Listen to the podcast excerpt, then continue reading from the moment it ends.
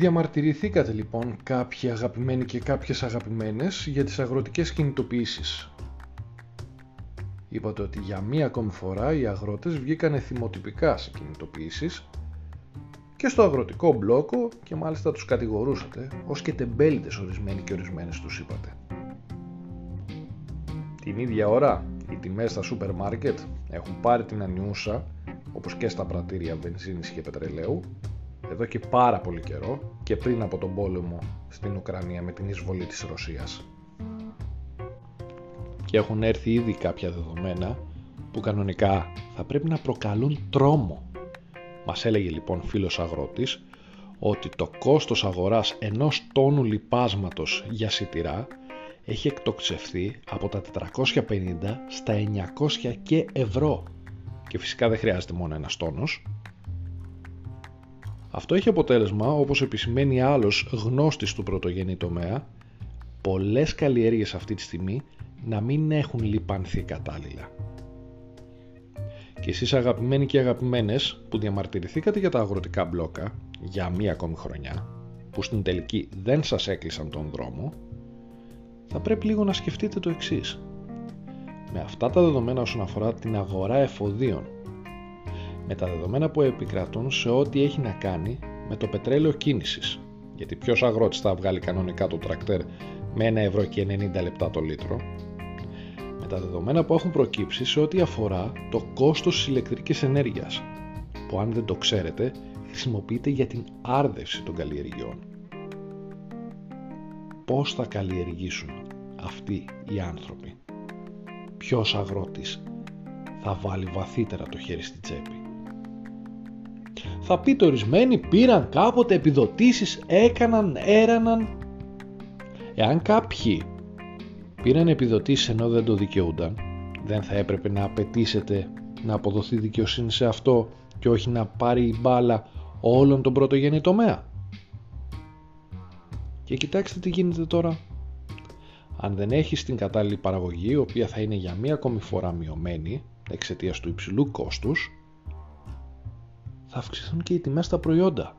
Είναι ο απλός κλασικός νόμος προσφοράς και ζήτησης.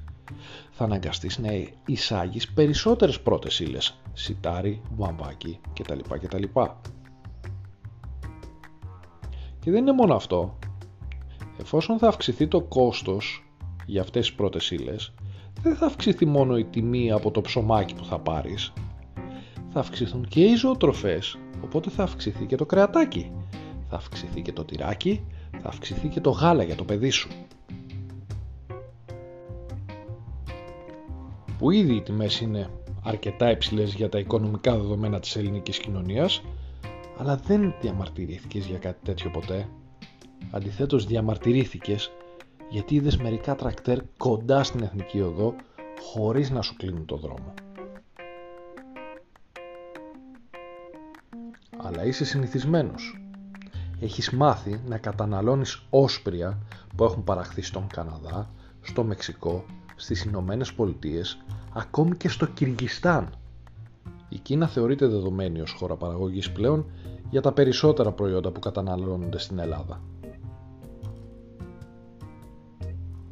Και αν δεν πιστεύεις αυτά τα λεγόμενα, μια βόλτα στο σούπερ μάρκετ θα σε πείσει. Οι συσκευασίες των οσπρίων, οι περισσότερες τουλάχιστον, γράφουν ξεκάθαρα τη χώρα προέλευσης του προϊόντος.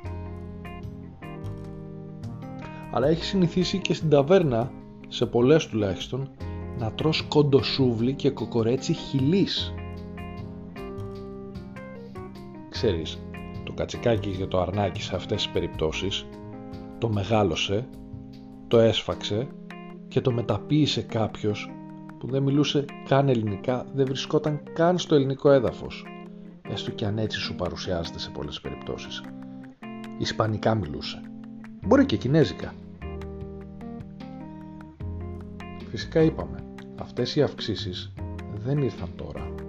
Δεν ήρθαν με τον πόλεμο, με την εισβολή της Ρωσίας στην Ουκρανία, που και οι δύο αυτές χώρες αποτελούν από τους μεγαλύτερες παραγωγούς σιταριού στον κόσμο.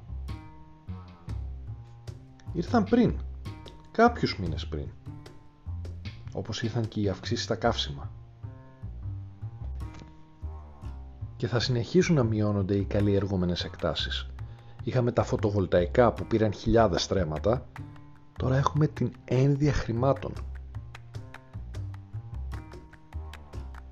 Και όσο γίνεται προσπάθεια για εξοικονόμηση στο κόστος παραγωγής, ξέρεις πολύ καλά αγαπημένε και αγαπημένοι, ότι μειώνεται και η ποιότητα. Και αυτό στο νόμο προσφοράς και ζήτησης είναι. Η ποιότητα δεν έχει να κάνει μόνο με τα χαρακτηριστικά που μπορεί να φαντάζεσαι. Δες το ψωμί του τόστ που πωλείται στα σούπερ μάρκετ. Έτσι το θυμάσαι? Είδες πόσο έχει μικρύνει? Αντιστρόφως, ανάλογα με το μέγεθος πάντως, έχει διαμορφωθεί η τιμή αγοράς. Αυτά που λες αγαπημένοι και αγαπημένοι, μπορεί κάποιοι παραγωγοί να βγήκαν στους δρόμους με κομματικές ταυτότητες.